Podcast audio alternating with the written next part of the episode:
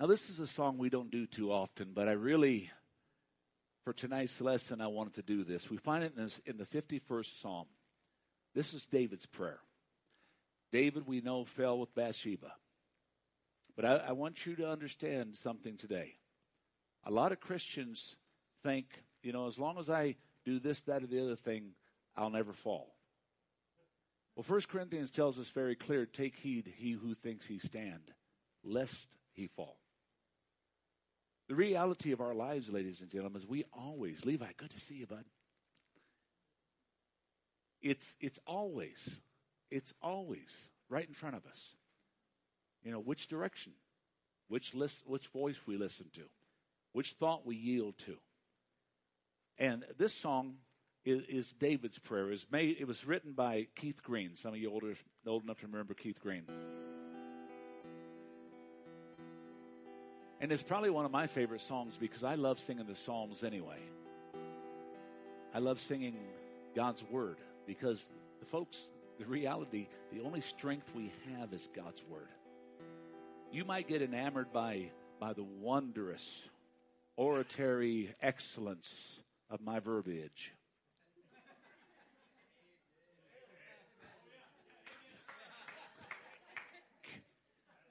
But it ain't worth squat compared to God's word. Okay? And that's that's where we got to stand. And so when I'm going through struggles, folks, I don't pull out my old sermons. I don't pull out I pull out God's word. God, what's your word say about this? And that's what David did. When he stood before Nathan and Nathan said, "You know, David, you're the man." David fell on his face. He didn't make excuse. He didn't try to pass the buck. He didn't point at, this, at Nathan and said, "You realize I can kill you for this." No, what David said, he said, God, before you and you only have I done this great thing, this awful thing, this great sin. And so today, when you're making a mistake, which I say that without without any question, because we are going to make mistakes. We're going to come to God and say, God, help us. And we're going to turn to that 51st Psalm. And we're going to pray the same prayer that David prayed. And it went something like this Create in me a clean heart, oh God, and renew right spirit within me. Let's sing it again, the same same verse. Create in me a clean heart right spirit, and renew right spirit within me. Now we'll stop there before we go to the next line. David, like us, when we mess up, immediately the enemy comes in with condemnation. He comes in with guilt and says, Who do you think you are? Curse yourself and die, as Job's wife kept telling Job over and over. The devil wants nothing more for you to come in and look in the mirror and say, What good is it? Just throw in the towel and quit. See, this is what David was dealing with. You know, because God told him that the son of their daughter Bathsheba, or the his wife Bathsheba, was going to die. And God said, God, he did nothing. Or David said, God, he did nothing. Why is he going to die? Folks, we don't know why God does all the stuff he does. But David, we know, fell on his face, and for days, weeks, whatever it was, he prayed. And he said, God, your mercy is from everlasting to everlasting. You can change this situation. Well, the outcome was the baby died. But immediately, it was victory in the midst of a defeat, if you will. The Bible says David got up off the ground, went and cleaned himself up, and went right back to work because he knew God was God. And that God was going to do what God was going to do, but that God's mercy was from everlasting to everlasting. And he told his servants, he said, The baby's gone. And it's sure that he's not coming back to me. But one day I am going to go see him. Right there in that, David knew that the condemnation, the guilt was all lifted. And this is what he said Cast me not away from thy presence, O Lord. Take not thy Holy Spirit from me.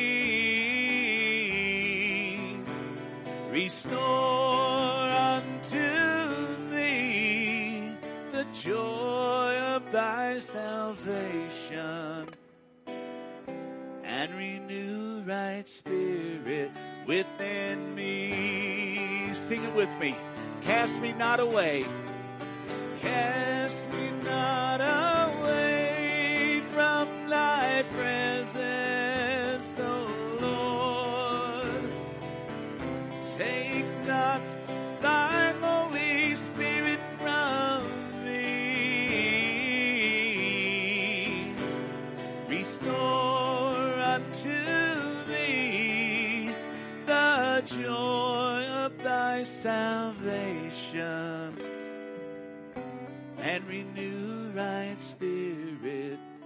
within me. You see the whole picture of what David dealt with? He said, God, I want you to return to me the joy of my salvation because the enemy wants to steal that from us. And he wants to keep us just walking and getting by. But God doesn't want us to live that way. And he said, God, the only way I know to do this is to get right back with you. Come right back to that place that I knew I should have never left. And that is asking you, God, to create in me a clean heart and renew a right spirit.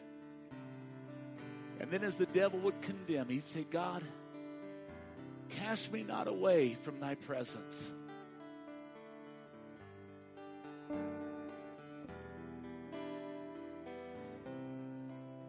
And God, don't take your Holy Spirit from me.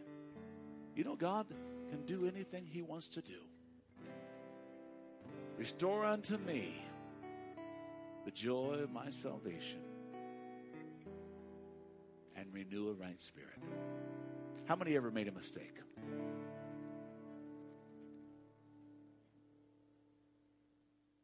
You think I was talking about in the past? I'm talking about today. I want you to look at this. You can open your Bibles, 51st Psalm, and you can see it right there. David's own words, his own writing, as we sing it again. Create in me a clean heart, oh God, and renew, new right spirit within me. Create in heart, oh God.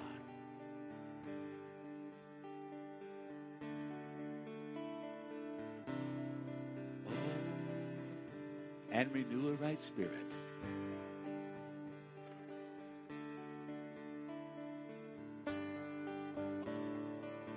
Cast me not away. Cast me not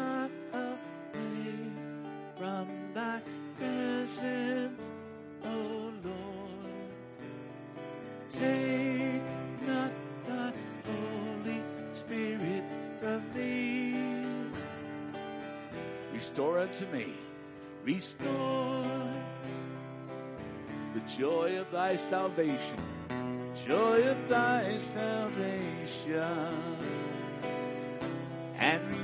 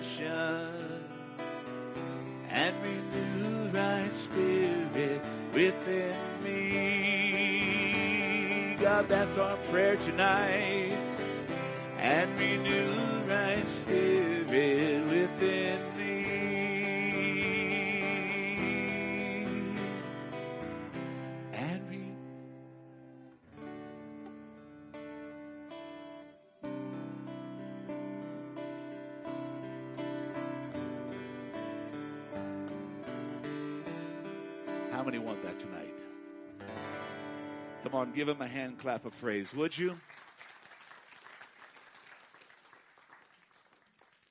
Isn't that a great, great psalm? You know, when I when I do get discouraged, when I do deal with things, Chuck, this thing is falling down my back. Would you fix it? Isn't this terrible? I got wires all over me and they keep falling down. Could you clip it right up here, if you could, please? Uh, I love the Psalms. The clip's gone? Oh, wonderful. I lost it. Okay, is it down anywhere down there? Okay, then here. Just take this and go somewhere with it. yeah, please. Is it there? Good. Yeah, just take it back to your wife. She'll know what to do with it. Oh, thank you, Kathy, for making us sound good, and thank you, Bob, for always making the words come out good. Do you all notice that every once in a while the words that are on the screen and the words I sing are different? Okay, I, I want you to know it's not because I, I got to be honest. It's not because of Bob's um, typographical errors. It's because my eyes and my head and my mouth don't always work together, and so I I try. But uh, praise God for His grace and mercy. We have been talking about an invisible war. And as we begin this tonight, I want to ask you how many have been able to battle this war a little more effectively now that you have a good handle on it? A few hands? Now, I know some of us, this might just be a refresher. Some of us might be whatever, but I know as a pastor, studying this stuff, it reminds me of the battle that I'm in. It's a battle that I'm in. But I want you I want you to think about this for a second. It's a battle I chose to be in.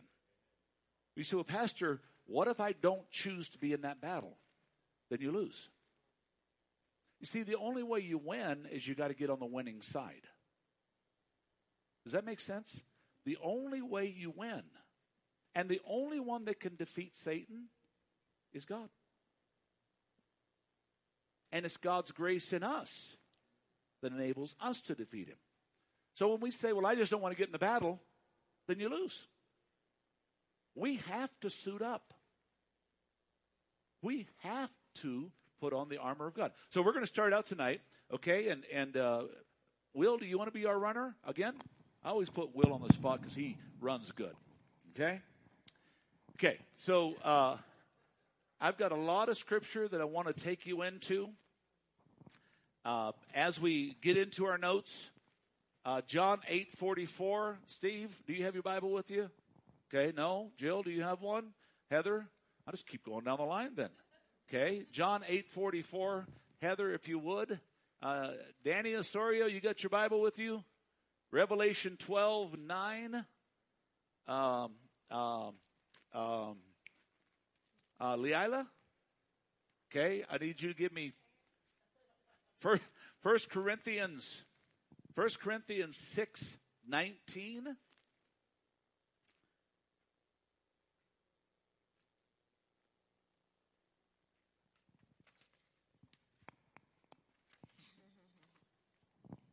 Will, 1 Corinthians 10 12.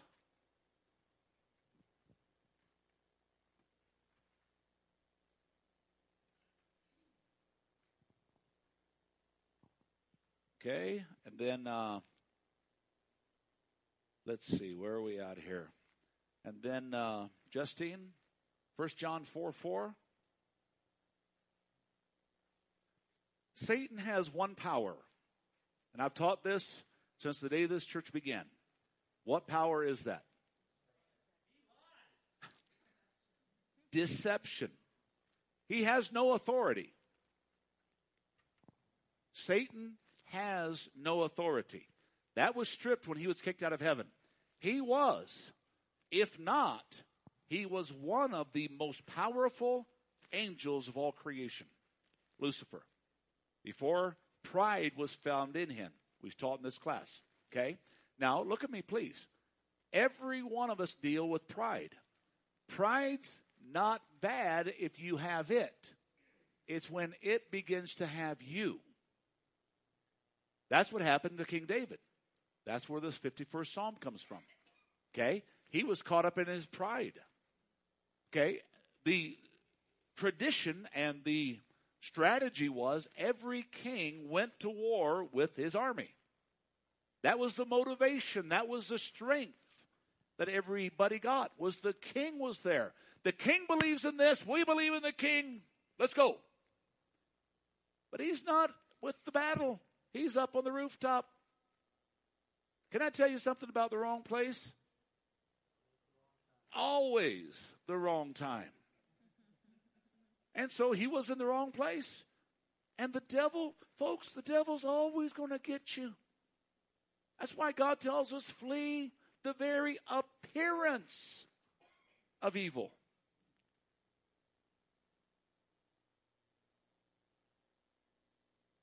Deception. Now you might be a strong Christian. I've been I've been pastoring almost 35 years.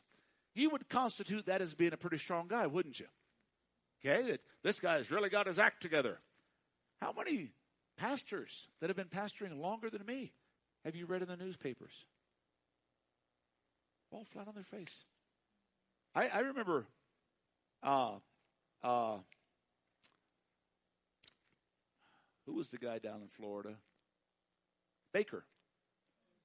Jim Bakker. Some of y'all remember the name Jim Bakker. Had a mega empire. And, you know, started out great. But Jim and his wife Tammy got about Jim and Tammy. And it became a bad thing. And the whole thing crumbled. The whole thing, you know, literally fell apart. But it destroyed thousands, if not tens of thousands of Christians. The ones that are looking at man and not at God. He wound up in prison. And he was interviewed in prison by by a, a guy, and, and I think the women's class talked about it a little bit. But he was interviewed in prison, and uh, the the guy interviewing him said, "You know, you know, I'm sorry about this great travesty, you being in prison and so on and so forth." And he said, "I I don't call call it travesty. I call it God's mercy. God let me go into the hog trough of life, and I could come to my senses." Folks, being down is not bad if you fell from a high place. If you think yourself unable to fall. I remember years and years ago as a young as a young Christian, I loved God. And I still, you know, still love God. But I loved God. Man, I was so on fire. I was so I sat across the table from a pastor friend, a pastor of the church that I was in, and I said, you know, I think I'm at the place that I won't ever fall. I'm that excited. I love God that much. Folks, it wasn't two weeks later, I was flat on my face. Why? The devil says, Oh, really? You think it's that easy, do you? The hardest thing you'll ever do. Folks, it's not difficult to be a Christian, it's impossible. Outside of Christ, that's why people say, well, you know, I, am just living a good moral life. Hell's going to be lined with moral people. I'm just trying to make right decisions. What about Jesus? Well, I'm not doing that. Yeah. That's the only right decision, folks.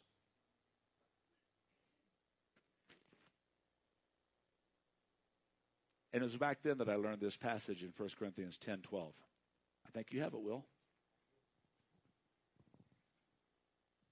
And then we'll go down the line of the rest. Deception. What's it say there in 1 Corinthians 10 12? Okay, everybody, don't be like Will. Have your scripture already found, ready to go. I know you thought you'll be the last one. That's okay, Will. We love you. Everybody says we love you, Will. We love you, Will. Okay. Okay. 1 Corinthians 10 12. So if you think you are standing firm, be careful that you don't fall. If you think you are standing firm, be careful that you don't fall. What does that mean? How, if you're standing firm, can you fall? Let's talk about it for a minute. We're talking about this invisible war. Why, why is there a Romans chapter 7? You don't remember 7. It says, The things I want to do, I don't do. And the things I don't want to do, I wind up doing. Oh, wretched man that I am, who will deliver me from this body of corruption? And then a rhetorical question says, I thank God through Jesus Christ. How, if you're standing, can you fall?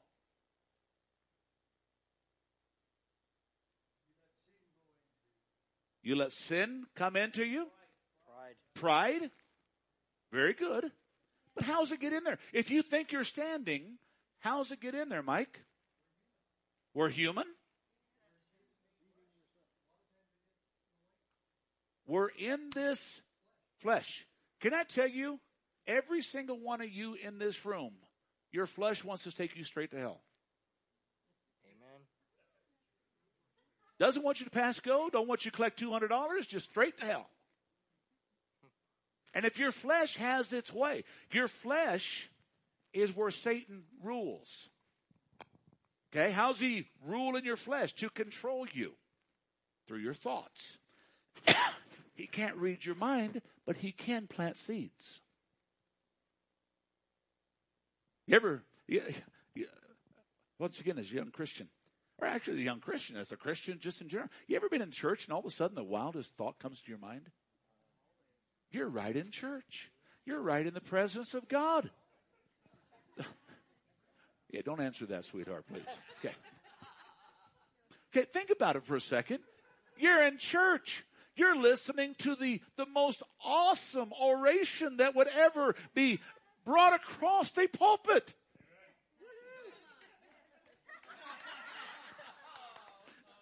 I'm hearing all these throw up sounds. Where, what's that about?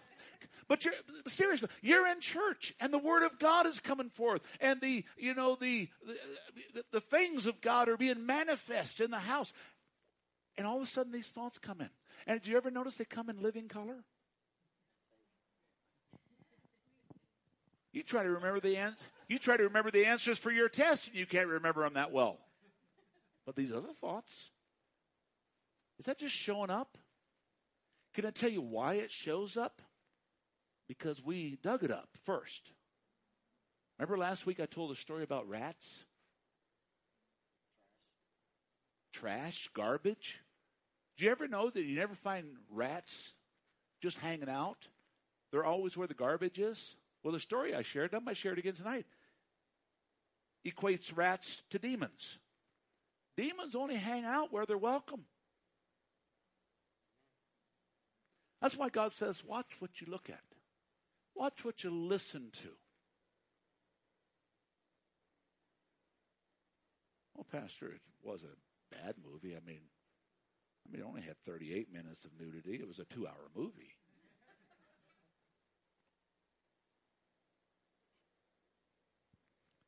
How do you fall if you think you're standing?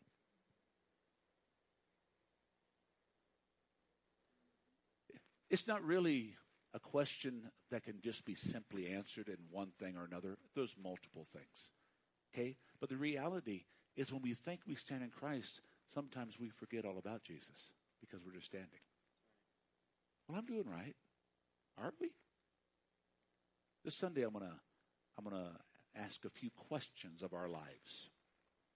Satan's only weapon is deception.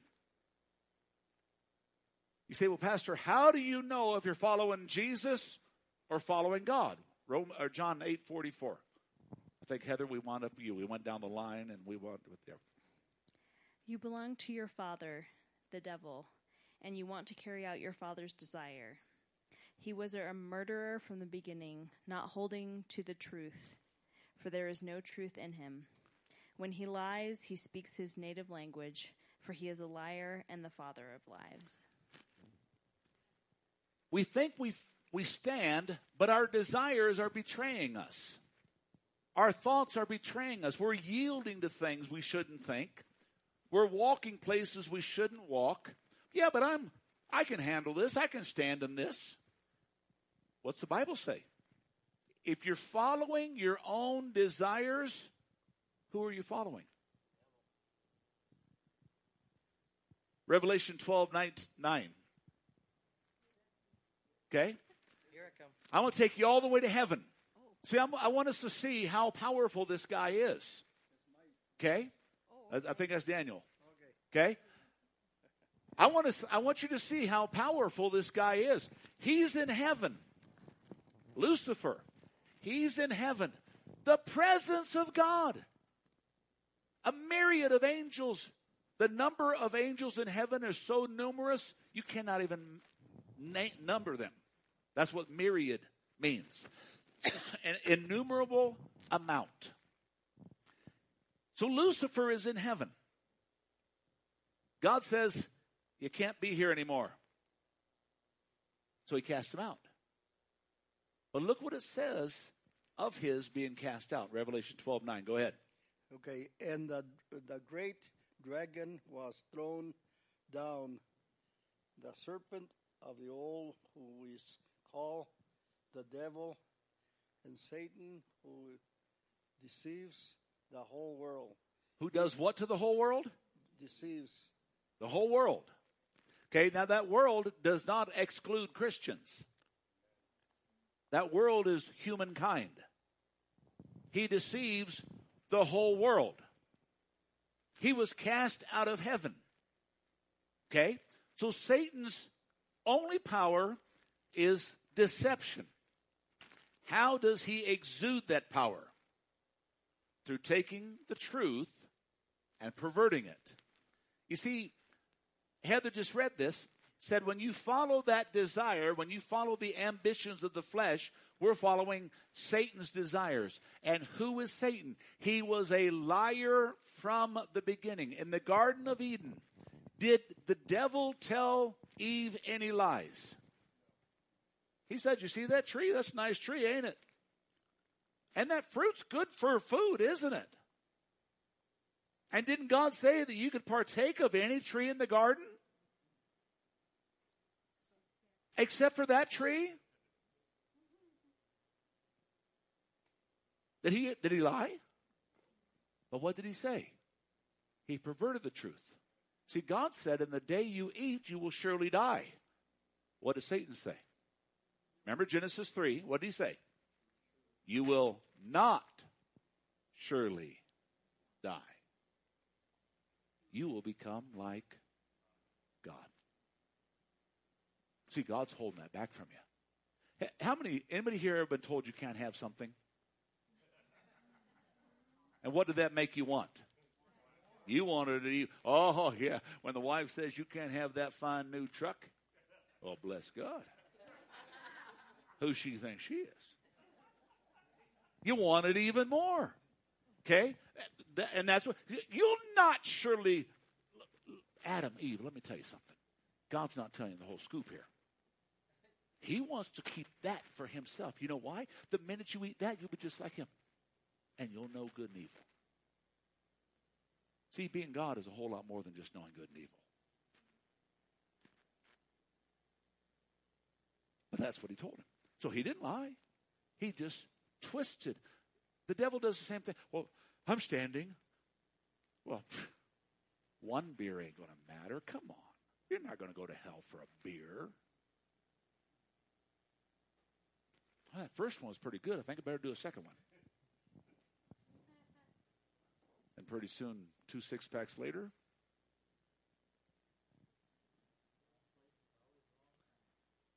Somebody said that one time, didn't they? Wrong place is always the wrong time. But what Satan do? He just perverts the situation, perverts the truth. Last week I shared the story of, of rats and how they're just like demons. And it's when we're in the wrong place that they're saying, hey, just a little bit more. Just this, just that. The word perversion has an interesting definition. It's in your notes. It simply means to change something from its intended purpose. One of the things that's big in this world today is sexual perversion. is happening all around us. And the church, if you read the news, is buying it lock, stock, and barrel. Well, God's a God of love, so what's the problem whether there's two guys, two girls, or one guy and one girl? What's the problem? God said it's a problem. It's a perversion. It's taking something from its intended purpose. Okay. I want to go on because I told you I'm going to get through this tonight.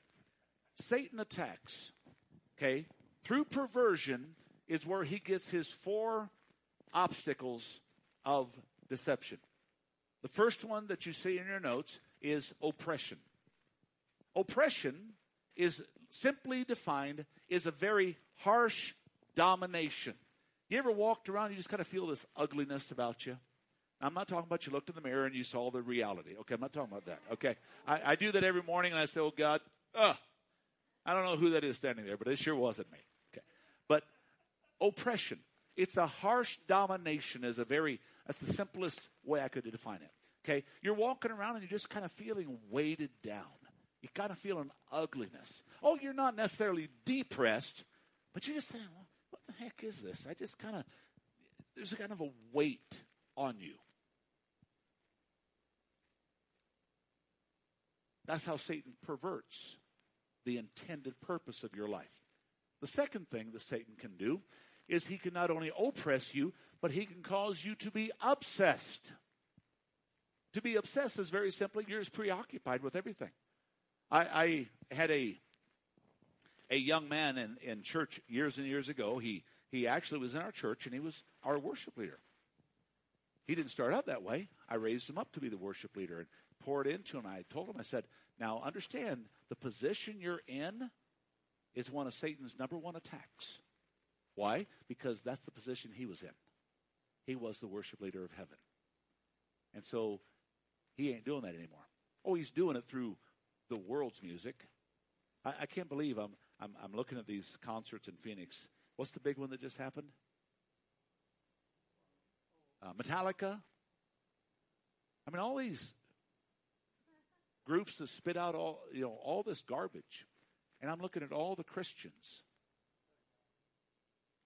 that are raving about it, and I'm thinking, come on, guys, what's where's the glory? Now, I'm not saying you can't go to a concert. I'm not telling you, but I'm saying, what does the enemy do? do? So this guy, he was the worship leader, and he got obsessed with the cults. Pastor, I'm just studying them because I, I know they're bad. And he was studying Jehovah Witnesses and Mormons and, and uh, Buddhism and, and Hinduism and, and Baha'i and, and uh, you know, all these isms and schism. And I told him, I said, Ray, you don't want to do that. You want to get obsessed, get obsessed with God's Word. Well, I don't know there any correlation, but just about 10 years ago, I heard that he killed himself. The devil will not stop. If he can get you going down a path, he'll oppress you where you're just walking around, eh, it's kind of got a, a feeling of the uglies, or he'll, he'll obsess you. You'll be preoccupied with everything you touch. The third thing, and I want you to notice there's one word I'm not saying. The third thing is a suppression. When a person is suppressed, it's almost like they try to do something good, they just can't do it. I'm, talking, I'm not talking about they're living in sin, but they're trying, they're living for God. They want to go that next step. They want to, they want to step out, but they're kind of like they're held back. That's what a suppression is. Why can't I just cross this bridge? Why can't I step through? Well, Jesus said there's certain kind that only come out by prayer and fasting. There's certain victories that we can only get when we will deny our flesh and really subdue it. So that's suppression. The third or the fourth thing, and they're in this order, okay? You go from oppression to obsession to suppression to depression. And depression is just when you're, I mean, you're just, you're just sad all the time. You're just bummed out all the time. You're kind of slumped over all the time. I went to our to our staff meeting here, I don't know, three or four months ago, and I sat down with my wife was there, the Pastor Ray was there, Pastor Philemon was there, and I said, guys, you know, I, I'm going through some kind of depression right now. I can't put my finger on it, but man, I'm just, I'm just, it's like I can't get through this. Now, you know, after a time, I realized that, you know, my mom died. And then just six weeks later, my little brother died. And, and I don't mourn well. I don't do this stuff well. I'm, I'm, I'm, I'm always helping everybody else. It's really tough to help myself and to get help myself and to ask for help myself. And so, you know, I was going through this time of kind of being depressed. And then I found, devil, I know what you do. Yeah, my mom's dead. She's in heaven. Yeah, my little brother. I believe he's in heaven too. So what's the story? What do I have to be bummed out about? They're gone. Well, let's go back to that 51st Psalm. They can't come back to me, but one day takes me right out of the depression. See, this is the way the enemy works. He will oppress you. Just you got this just, just kind of weight on you. He will cause you to get obsessed. You're just preoccupied with everything. And if you don't get through that, then he'll start suppressing you. Now you're so obsessed with everything, you can't do anything. And ultimately, you'll get depressed. What's the word I didn't say? Possessed. Christians cannot be possessed.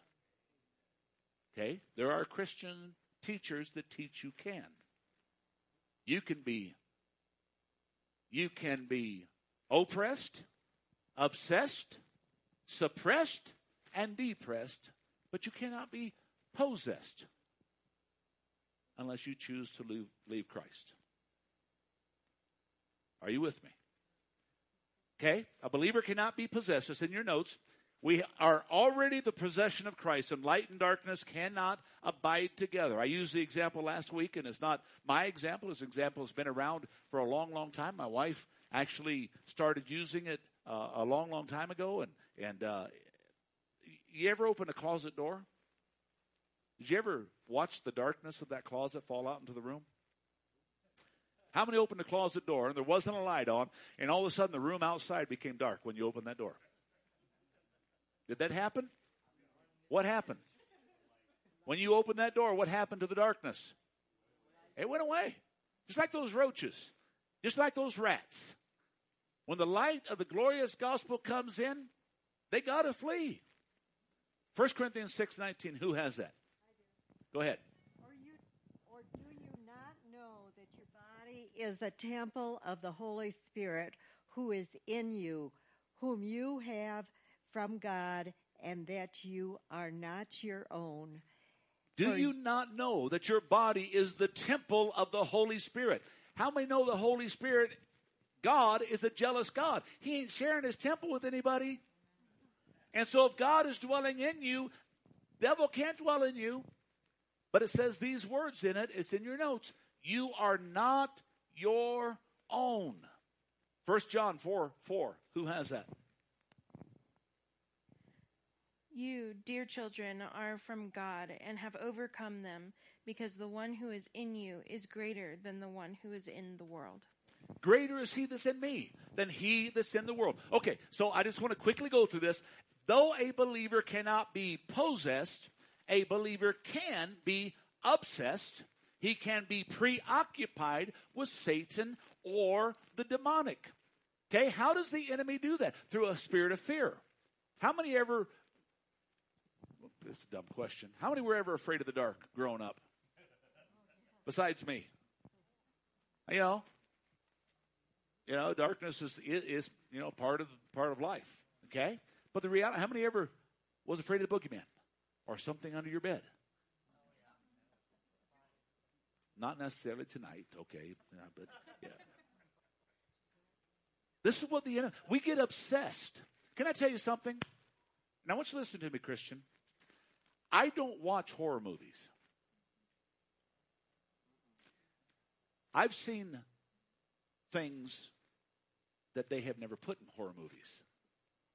I don't watch horror movies. You shouldn't either. You shouldn't watch vampire movies. You shouldn't watch demonic movies? Oh, Pastor, come on, you. No, don't worry. I'm not going to tell you that it's okay to watch Harry Potter. You should not. You should not watch Twilight, all you lovesick people. You should not. Folks, and I'm not telling you, you, you do whatever you want to. He who thinks he stand, lest he. Satan's deception is real. And if I can do that, why can't I do something else? Let me just throw this out there. Your husband and your wife will never be a porno star. So don't even watch that stuff. Some of you sit back, what does that mean? Why would you even give your eyes to stuff like that? Why would you even look at the billboards? Why would you even look at some pastor? They're there. That's fine. Turn your eyes. It's everywhere. We are in the world, but we are not. Deception. He that thinks he stand, take heed, lest he fall. Don't be obsessed. But Christians can be obsessed. We can be oppressed. Oppression is a is to a Christian is the repeated pressure of Satan that brings discouragement and causes worry and frustration, and it all roots from fear. False evidence appearing real. What was the new acronym we saw someplace on fear? Fear everything and run, or face everything and rise?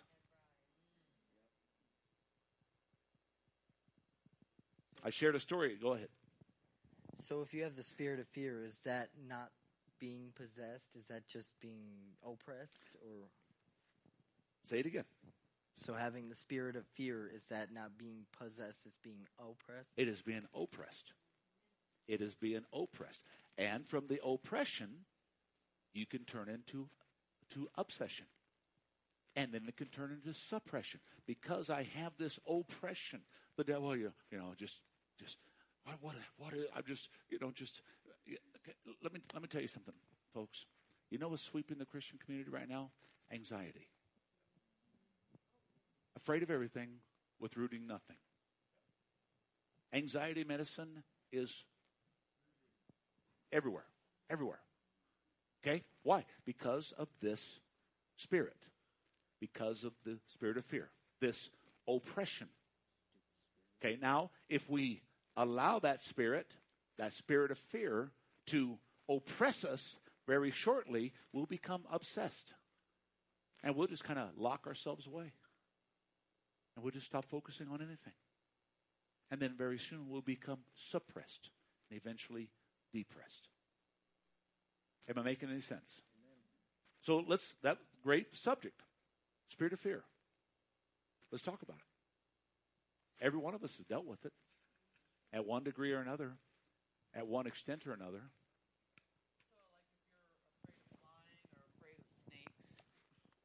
Is that a spirit of fear? No, that's called common sense and, and just being smart. Can I tell you something? My wife, I don't think she laughs at me. I think she thinks I'm weird. Before I ever did it, before I ever traveled internationally, before I ever travel, I watch airplane crashes. That's the question they ask. Why? Because, you know, I give a logical explanation. If a crash goes down, where's the best place to be on a plane? Now, I already know because God's already spoke to me, I'm not going to die in an airplane crash. So if you ever want to know you're not going to die, just fly with me. Okay? Because I'm not going to die. Oh, well, Pastor, what if it's somebody else's time to die on an airplane? They're not going to be on my plane. Okay? Or the whole plane's going to go down. I'm the only one who's going to live. Okay? That's one of the reasons God was able to get me to go to 36 different nations of the world. You're not going to die in a plane. Okay. Now, folks, I flew from San Francisco to Moscow. When the wall first came down, I was one of the I mean, literally, the wall came down in, in October, and I was in Russia in November. God had opened the door. I was going through a spirit of fear at the time. I got on that airplane July 4th. I watched fireworks going off all over the place. I literally was scared to death from the moment I left San Francisco to the moment I touched down in Moscow. Why? No reason. I know I'm not going to die on a plane. What was happening? Oppression. The enemy had gotten in because of something I allowed. See, the enemy can't just get in.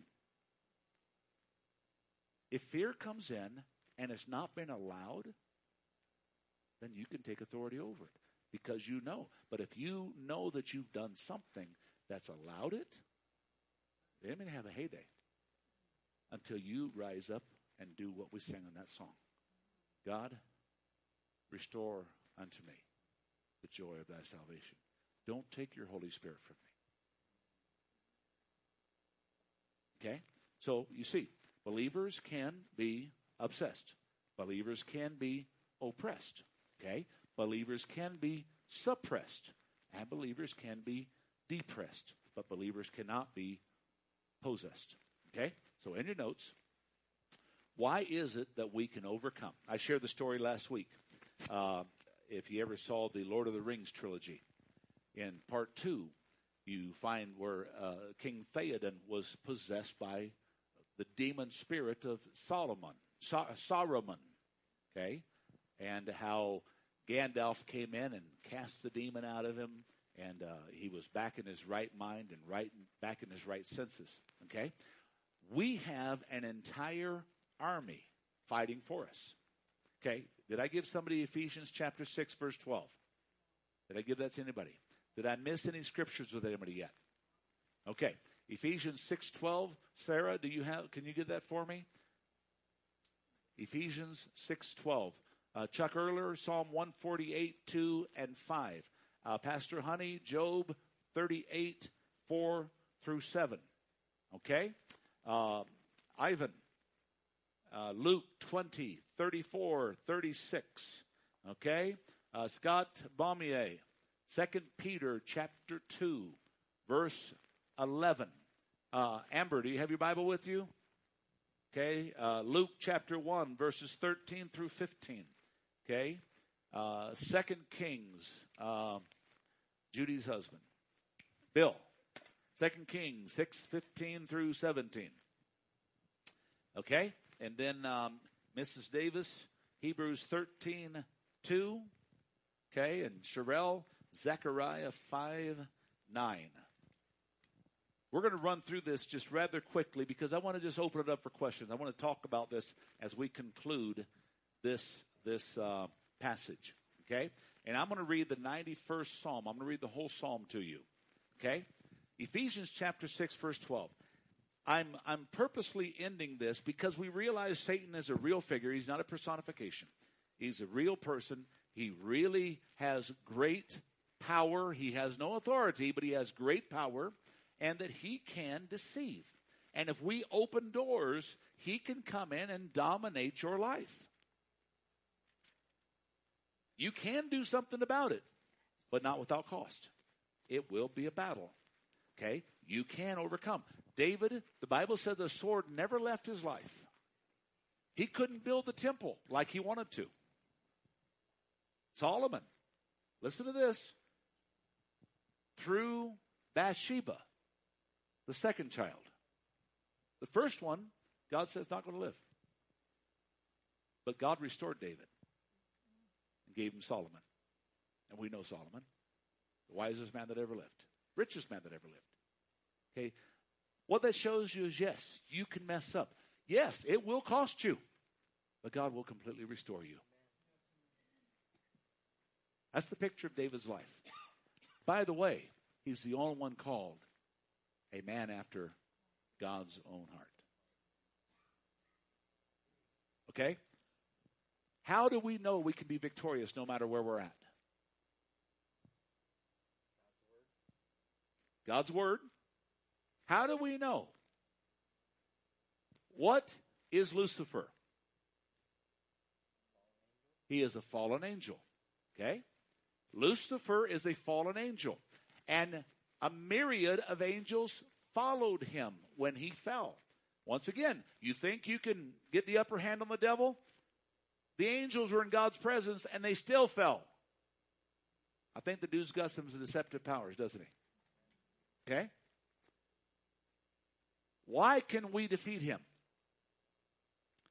A third of the angels fell, but what was left? And you know every single one of them are watching over you? Matter of fact, God specifically says, I have specific angels given charge over each one of us.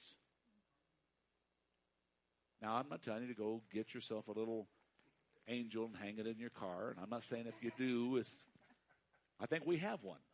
Yeah, my wife has one in her car. Okay? Okay, I don't think that's the angel watching over you. Okay? But the reality, the Bible tells us. The Bible tells us that we have angels watching over us. They are given charge to take care of us. You know when my wife and I go to bed at night? You know what my prayer is? Besides many other things I pray for? Thank you, Lord, for your angels posted about our house. When I travel with my wife, without my wife, my prayer in those hotel rooms, wherever I'm staying, God, I don't care what was here before now. I'm here now. That means you're here. Thank you for your angels posted charge. Folks, demons are in my room, but they ain't coming near me. These are real creatures. These are real, and they're sent with an obstruction, with an assault against you. But something greater. But he has no power. I taught this a few weeks ago. We have people all the time say, I rebuke the devil. I rebuke you, devil. I rebuke you. Folks, you can't rebuke the devil. The only person in the Word of God that says they can rebuke the devil is Jesus. Even Michael, from what we know, the highest angel that we know of in Scripture, when he was battling with Satan in, in the book of Jude, anybody know what he said to him? The Lord rebuke you. Can I tell you, when he put Jesus' name on it, case closed. When I pray, God, I thank you for your angels. Case closed. The devil knows he can't do anything. Oh, he'll still try. He'll try to throw a whisper across the room. I don't know how it works, folks. The Bible does call them fiery darts. Am I making any sense? How do we remain victorious? Through the blood of Christ and the word of his testimony, according to Revelation chapter 12. We overcome him by the blood of the Lamb and the word of his testimonies.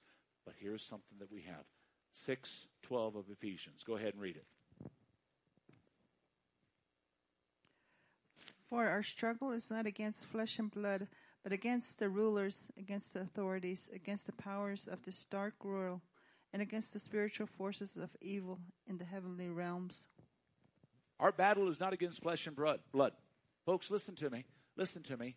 You get an attitude against a brother or a sister, a friend or a worker, an employer, an employee. You get an attitude, you better get over it real quick. Okay? Why? Because they're not the problem. There's an enemy that's trying to put a demise on your life. Your life. And you know what? The minute that you take offense, the minute you take uh, some kind of, of uh, assault against this scenario, you've just opened the door for the enemy to come in. God said, hey, you either trust me that I'm going to take care of this, or you, let's see, what's the saying in the Bible? Vengeance is mine, says the Lord. And you know what? God's name's not Steve. God's name's not Carol. God's name's not Lucinda. Vengeance is mine, says the Lord. I will repay. The minute that we take that offense, the reason, the minute we take that, that, that animosity and that bitterness and that resentment, all you've done is open the door. I, I use an analogy when I had my whiteboard in the other building, and I, I need to get one. Bob has told me that a million times. My wife has told me that. I need to get a whiteboard in here. Actually, what'd you say, Bob? I need to get one of those. Yeah, those kind that I can write, and it just goes right up there. I, I gave the analogy of, a, of an easement. How many know what an easement is? Okay? If you buy a piece of property and the you have a utility line going through that, uh, or the or the uh, uh state of, of, Arizona the county of Coconino uh, has uh, utility lines and stuff, you automatically lose that property to what's called an easement because they have to have right of access. How many understand what I'm saying? Okay. Well, when you get saved, there is a there is a a balloon, if you will, a hedge of protection. The Bible calls it. Remember how Satan had to go to God and ask for permission to come against against uh, uh, Job? It's the same thing in all of our lives. Nothing touches the father's child until it first touches the child's father. The father has to get permission unless you give an easement. And the way that happens is you have that hedge of protection about you, but you do something contrary to God's word. You decide to take it upon yourself to do this situation or that situation. You get bitter, you get resentful, you get some something like that. What you've done is you've allowed an easement to go straight from the devil to you. And you know what happens? God just sits back and says, How's that working out for you? now, all you got to do is repent. That's another those, those words that we don't use in church much anymore. Just like how many churches preach on this stuff. You want to build a church? Don't preach on the devil. Well, I guess we're doing it, don't we? you know, because God said to, so we're doing it anyway. Okay? But that's what happens. You you allow that easement. Okay? What happens is you allow the right of access to assault you when you choose to do it your way, not God's way. Questions?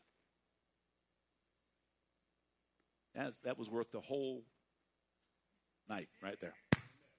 We don't wrestle against flesh and blood, against principalities, powers, rulers, darkness, spiritual wickedness in high places, evil in the heavenly realms.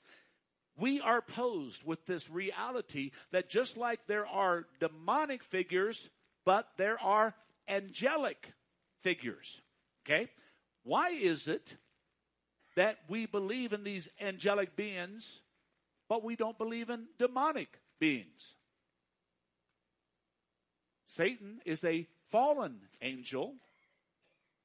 All angels come from God. God created all angels. The scripture is full of this truth of angels. So I want to take a moment and I want to read to you a picture of the protection that you and I have from all that is opposed against us.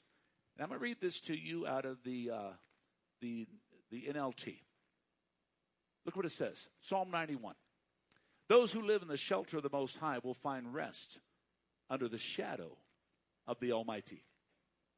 No fear, no salt. This I declare about the Lord. He alone is my refuge. He alone is my place of safety. He is my God. I trust Him. He will rescue me from every trap and protect me from every disease. He will cover me under his feathers. No, that doesn't mean God's a chicken.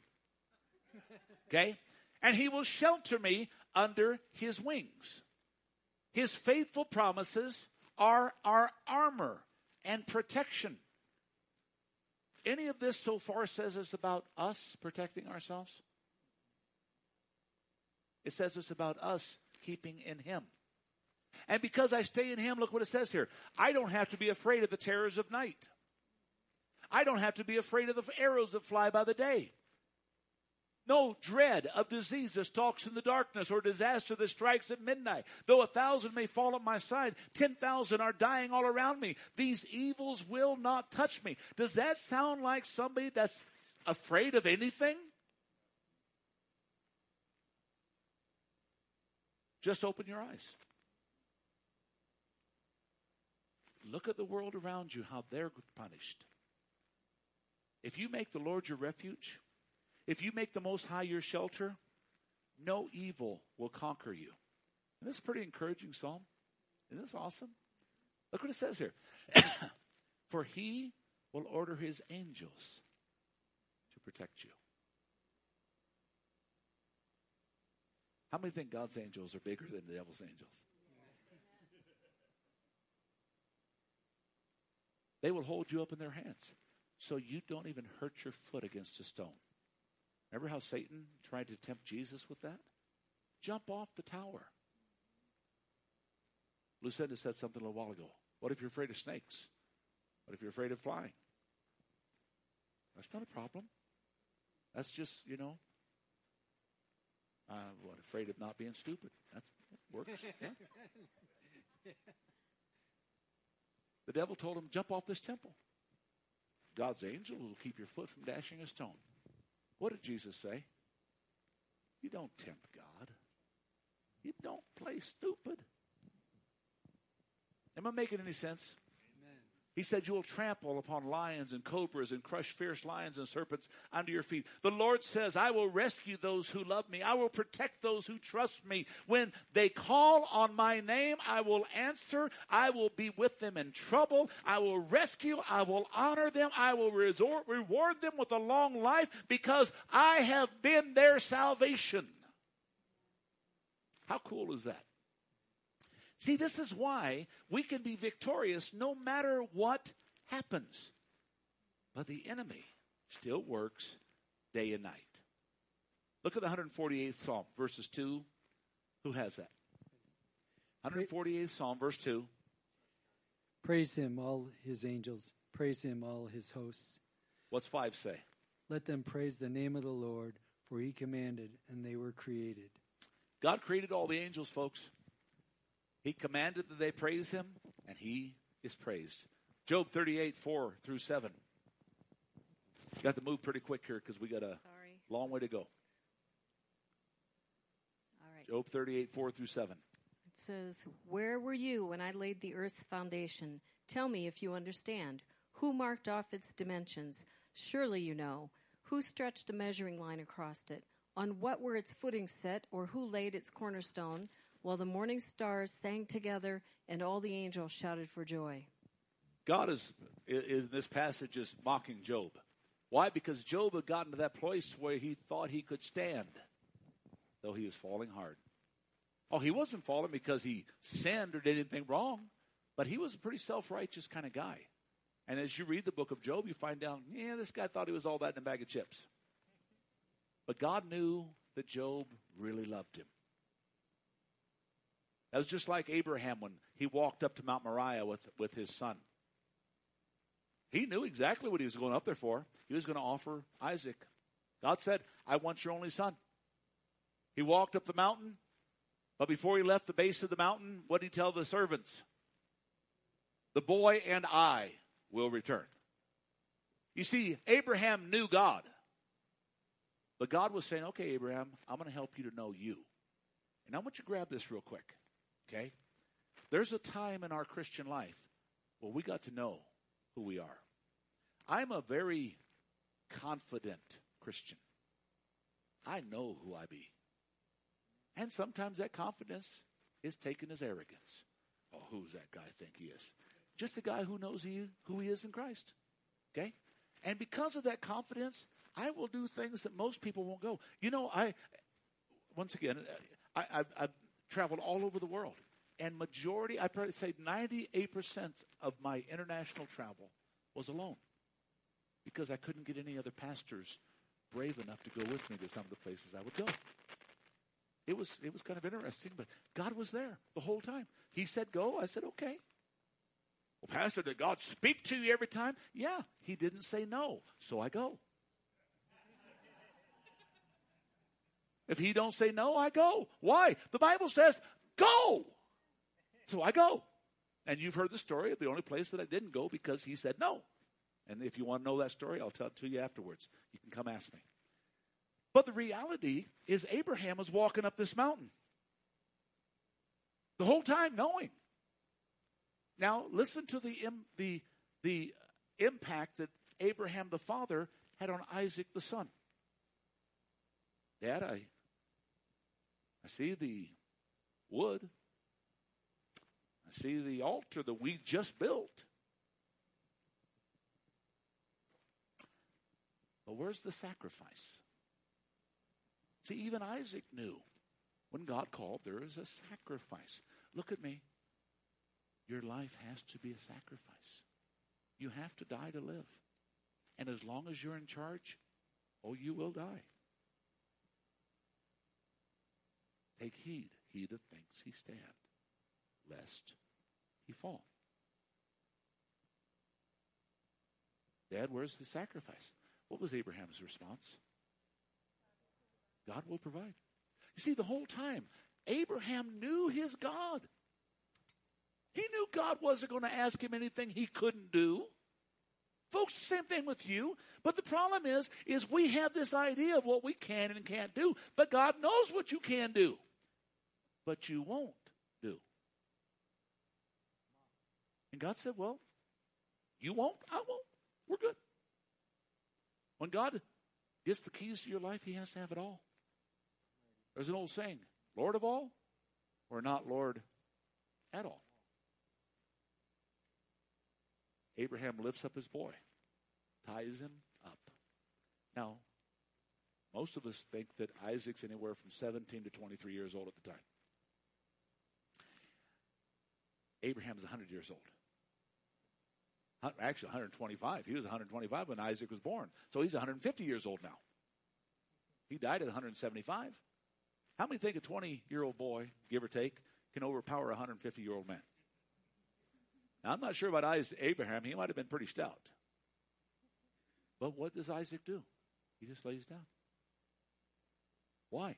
He heard his dad's word God will provide. And Isaac knew I'm not the sacrifice God wants.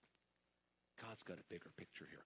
If you're going through something and it looks like the devil's all around you, ask God. God, is this oppression? Obsession? Suppression? Depression. I know it's true. The heck, it ain't possession. Well, we know the rest of the story. God raised the or Abraham raised a knife, and the Lord shows up and says, "Don't you do the harm to that boy." And then God provided. He won't do it until you know who you are in Him. So, well, Pastor, how, how did that? What did he say at the end in the story? Now I know you love me because you wouldn't withhold what meant your life. When we hold aught, bitterness, resentment, all these different things against people, when we stand up because they did something, or when things aren't going right, we get mad at God, or we get oppressed, suppressed, depressed, all, all these different pressions. Who's God on the throne? Take heed, he who thinks he stand. But we've got all of heaven fighting for us. Okay? All of heaven. Okay? Luke chapter 20, just for sake of time, I'm not going to let you guys read anymore, okay? I'm just going to read it to you. The angels have no age, okay? They're, they're not limited by time and space. Second Peter chapter 2. The angels are stronger than anyone. They're stronger than any man. They're stronger than any woman. They're stronger than, than any situation that you'll ever deal with, which is why you know if you are a Christian and you're in a situation and you're living for God, that there are angels standing right there ready to take any moment the, the, the, the, bull by the horns. Okay? In Luke chapter 1, verse 13, Zechariah is, is, uh, is uh, uh, praying, and Elizabeth is giving birth to a son. And the angel of the Lord tells Zechariah, says, Zechariah, you're an old dude. She's an old girl, but don't be afraid. You're going to give birth, and his name's going to be John, and he is going to be the forerunner of what God wants to do. If you're going through something in your life, the devil's trying to come in with all kinds of lies and deceits. Stop for a minute and say, I know who I am in Jesus, and I know where I'm standing in Jesus, and I'm not going to fall in this thing. God, show me what is going on. And God will do exactly that, just like He did to Zechariah. He said, I'm going to set a man to be the forerunner of Christ coming. And He said, I'm going to do all of this and nobody's going to see it, but you're going to know it.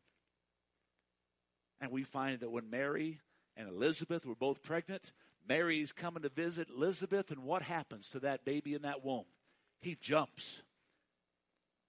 Elizabeth doesn't know anything about Mary being pregnant. And out of her lips comes the words, Blessed is the child in your womb. Blessed are you among women. Because God chose you. Mary ain't got a clue what's going on. Elizabeth ain't got a clue what's going on. All they know is God is doing something and they're trusting to stand in the middle of it. Can somebody say amen? Most of God, what He does is invisibly behind the scenes, but it manifests itself in your life, in mine, on a daily basis. That's why the Word of God tells us in Hebrews 13 do not forget to entertain strangers. Do not forget to do good for everyone. Why? It might just be an angel.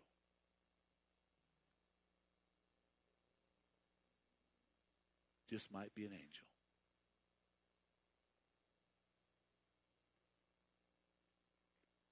Zechariah talks about angels are male and female. Majority of the time when they show up on earth, they're male. But they have shown up in female. I say all of that to say this at the end of this session. Greater is he that's in us. There's more for us than against us. And what you have to do when you're at that place in your life and you're dealing with things and you're thinking, God, have I opened the door for the devil? Ask that question. And if you go through all the thoughts, you go through everything, you say, no, okay, devil, you're an unwelcome visitor here. You got a problem. I know who I am, but you don't know that you're in trouble.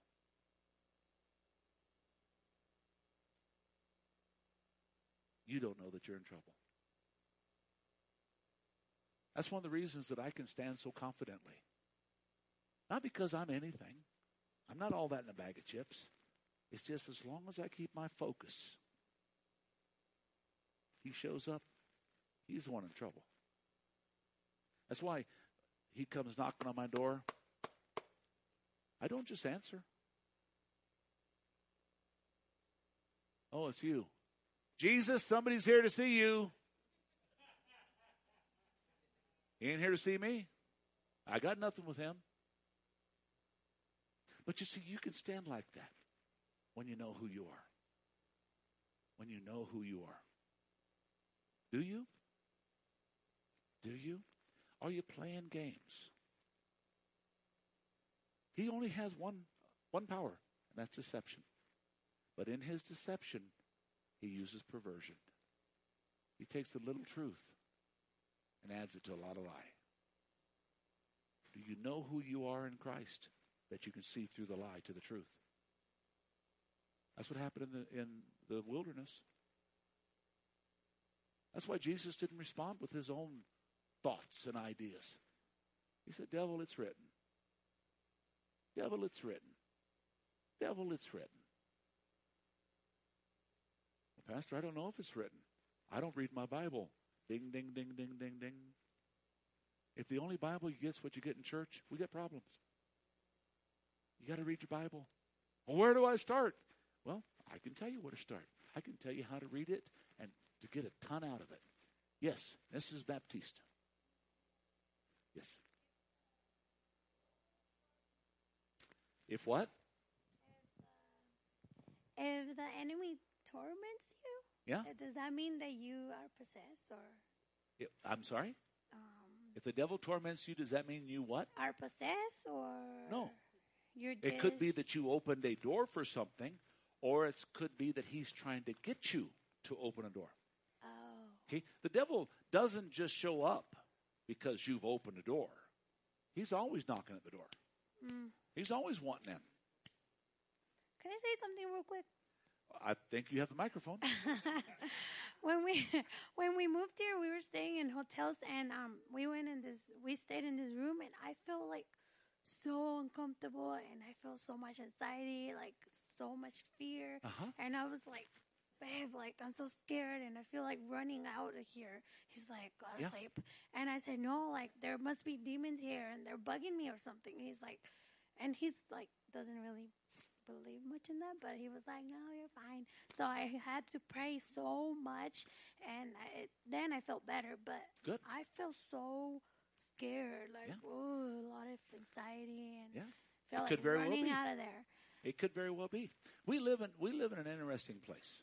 Okay, um, there there are so many spirits on this mountain, and so much so much darkness. Okay, we we got the reservation that's surrounding that has so much spiritism and stuff.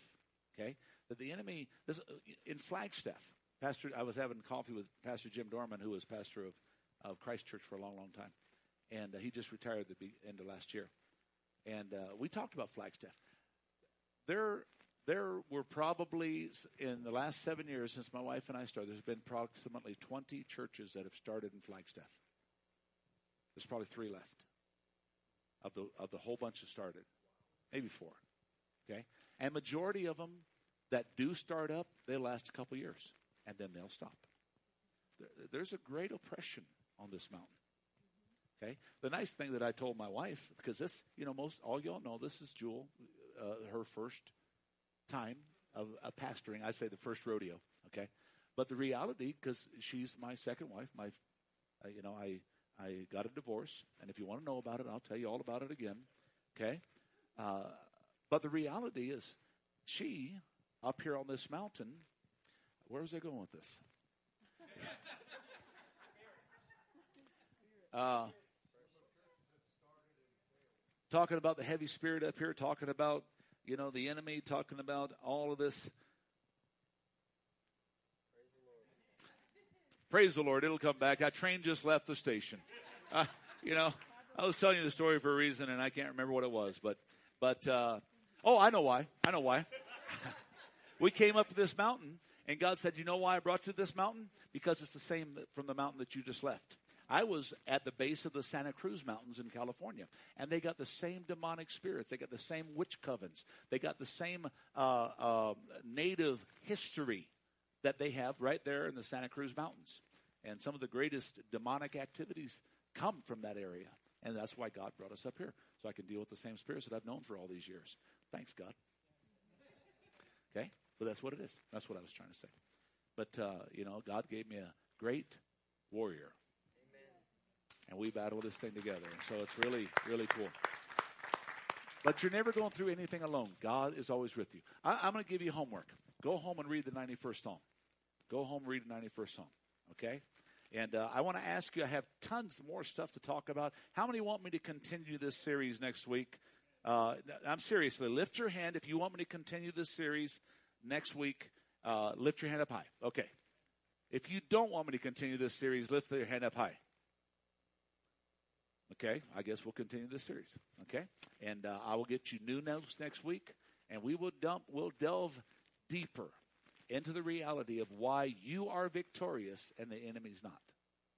Okay, yes, Carlos.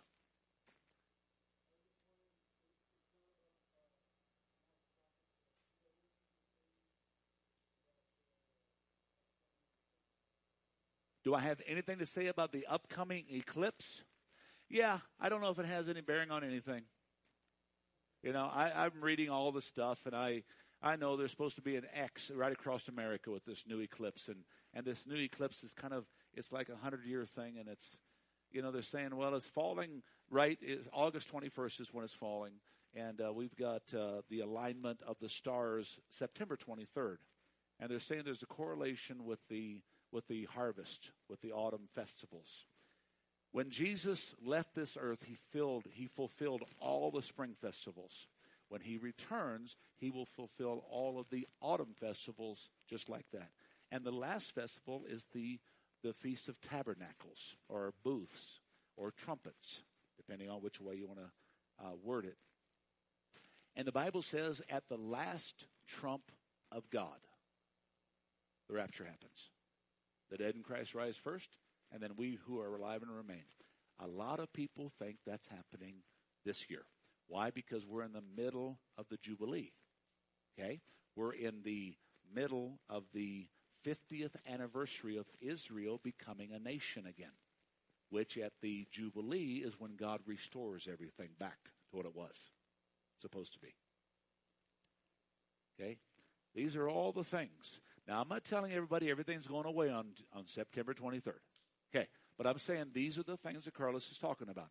These are a lot of the stuff that you see happening out there. Folks, I hope it happens. I'd like to go home. Okay? I'm not I'm not looking to I'm not looking forward to die. I'm looking forward to eternity. Okay? But the reality is I don't know. All all I know is there's a lot of interesting stuff. And the Bible says that when you start to see all these things happen, and the key phrase, at the same time, look up, lift up your eyes, for your redemption is right at the door. Is he coming back September?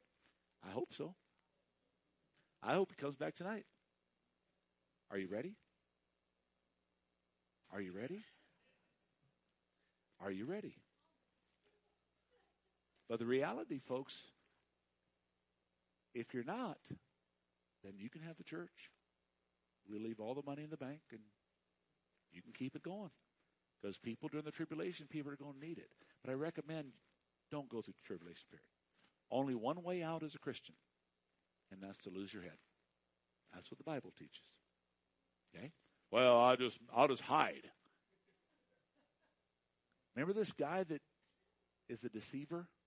And he's got an unnumbered amount of angels? Where are you going to hide?